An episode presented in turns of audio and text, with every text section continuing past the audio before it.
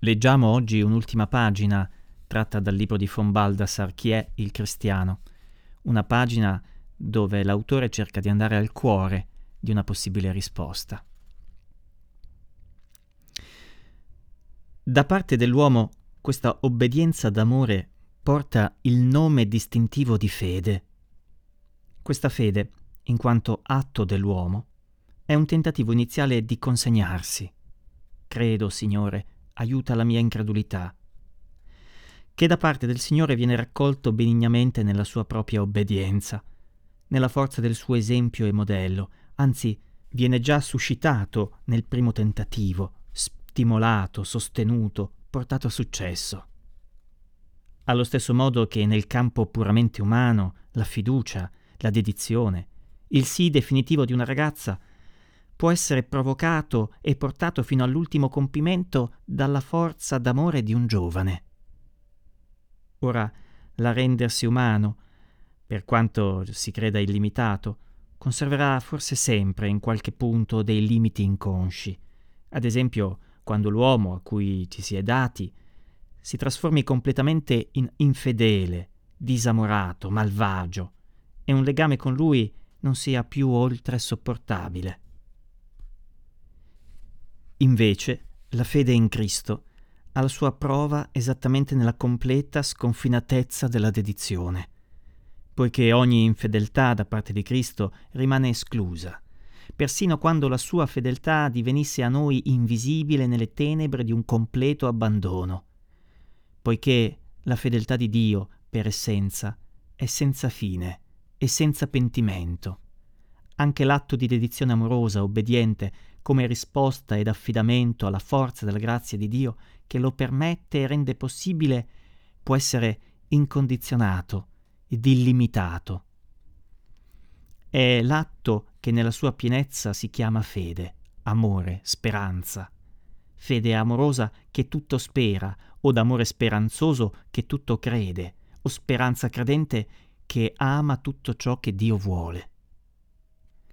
È l'atto che pone il nucleo fondamentale dell'essere cristiano, per modo che insuperabilmente abbiamo trovato la risposta alla nostra domanda chi è il cristiano.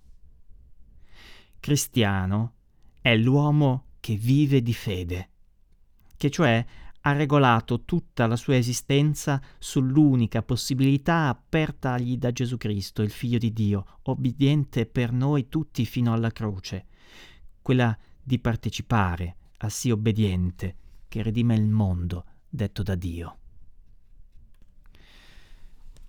Se dopo il compimento del segno di amore che Dio iscrive nella storia umana, se dopo la vita, morte e risurrezione della vittima, il comune spirito del Padre e del Figlio sarà inviato come testimone perpetuo dell'evento nella Chiesa e nel mondo, allora questo spirito non potrà mai essere ed attestare altro se non appunto l'amore infondato e insensato, di cui perciò gli uomini non potranno mai disporre e servirsi per le loro prudenti macchinazioni.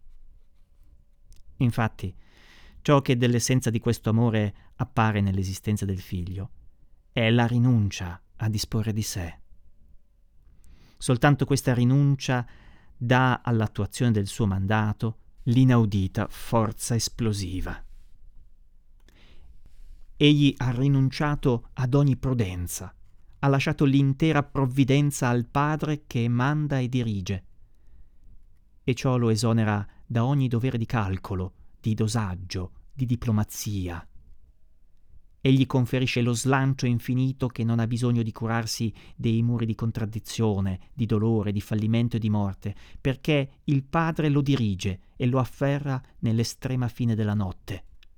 Mediante l'atto di obbedienza totale, il Figlio è quindi giunto alla totale libertà. Tutto l'infinito spazio di Dio, sia della morte, della notte eterna, sia della vita eterna, è aperto alla sua azione Fin dal principio egli è al di là dell'affanno e nella tranquillità di colui che può lasciare tutto una volta e per sempre alla provvidenza del Padre.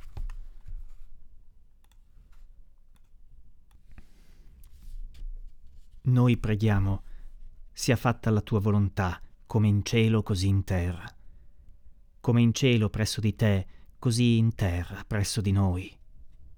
Come la tua volontà riempie il cielo, il luogo dove tu sei, dove il tuo nome si santifica e il tuo regno è venuto, così possa la tua volontà riempire anche la terra, che siamo noi e che noi amministriamo, dove il tuo nome è ancora appena noto e il tuo regno è ancora appena sensibile. La nostra terra ha le sue proprie leggi che tu hai posto in esse e affidato a noi perché le sviluppassimo. Concedi quindi che in queste leggi, che sono terrene e non celesti, creaturali e non divine, la tua volontà celeste sia palesi e prenda corpo. Così preghiamo, e se non vogliamo ciarlare peggio dei pagani, in queste parole riconosceremo, con spassionatezza, la chiara distinzione tra cielo e terra, e con cristiana speranza affermeremo la chiara promessa che la volontà di Dio, se le facciamo posto, può imporsi non soltanto presso il cielo di Dio, ma anche presso di noi sulla terra. Il Vangelino. Buona giornata.